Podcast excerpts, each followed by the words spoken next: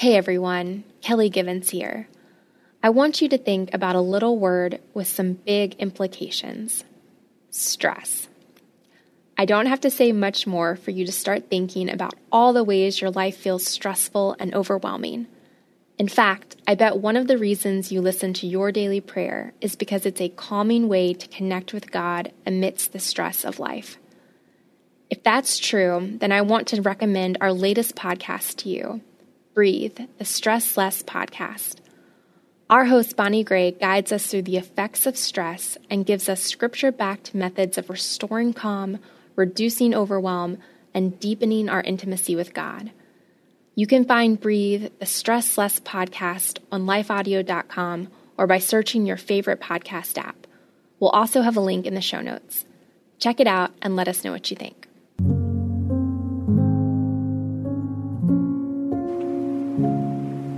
Prayer for a Humble and Gentle Spirit by Gwen Smith. Be completely humble and gentle, be patient, bearing with one another in love.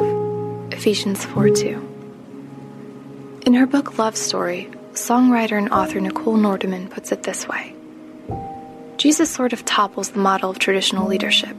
He starts at the bottom. First things first. Let's get those feet washed. This is how Jesus leads. And it's why marriages and corporations and ministries thrive under his model of servant leadership stooping, not looming, tending, not monitoring. I know this. I really do. I want this. I want this for me, and I want this for my family. I want this for you.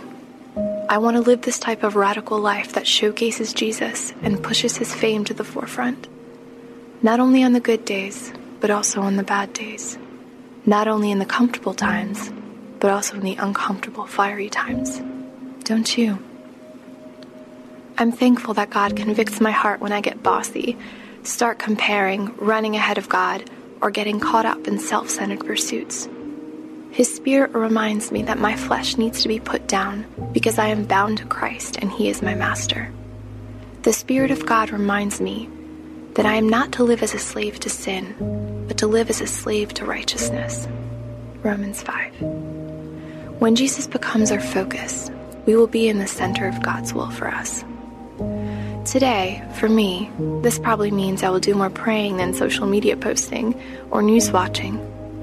And it also means that when a certain mom bends my ear about the awesome accomplishments of her darling daughter, I will smile, share in her joy, and not respond with, well, my daughter just. Things go better for me when I choose humility, make a big deal about God's greatness, and follow His lead by lovingly serving the people in my life. When I live by the instructions that Paul gave to the church of Ephesus, be completely humble and gentle, be patient, bearing with one another in love. My peace is greater when I look to the needs of others instead of my own when I humble myself before our awesome Lord and beg for Him to be magnified in my words, thoughts, efforts, and decisions. Jesus is the line leader. I am just a girl in line who needs to keep her eyes fixed on the guy up front. Let's pray.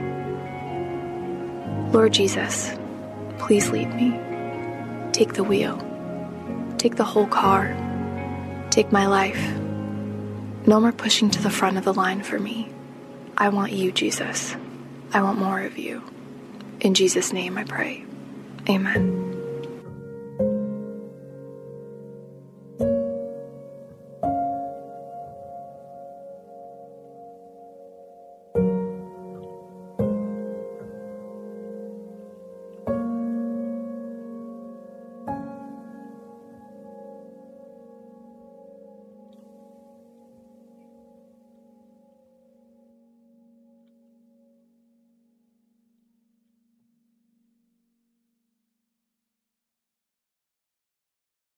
This is Chris Christensen, and back in 2006, I started a simple project.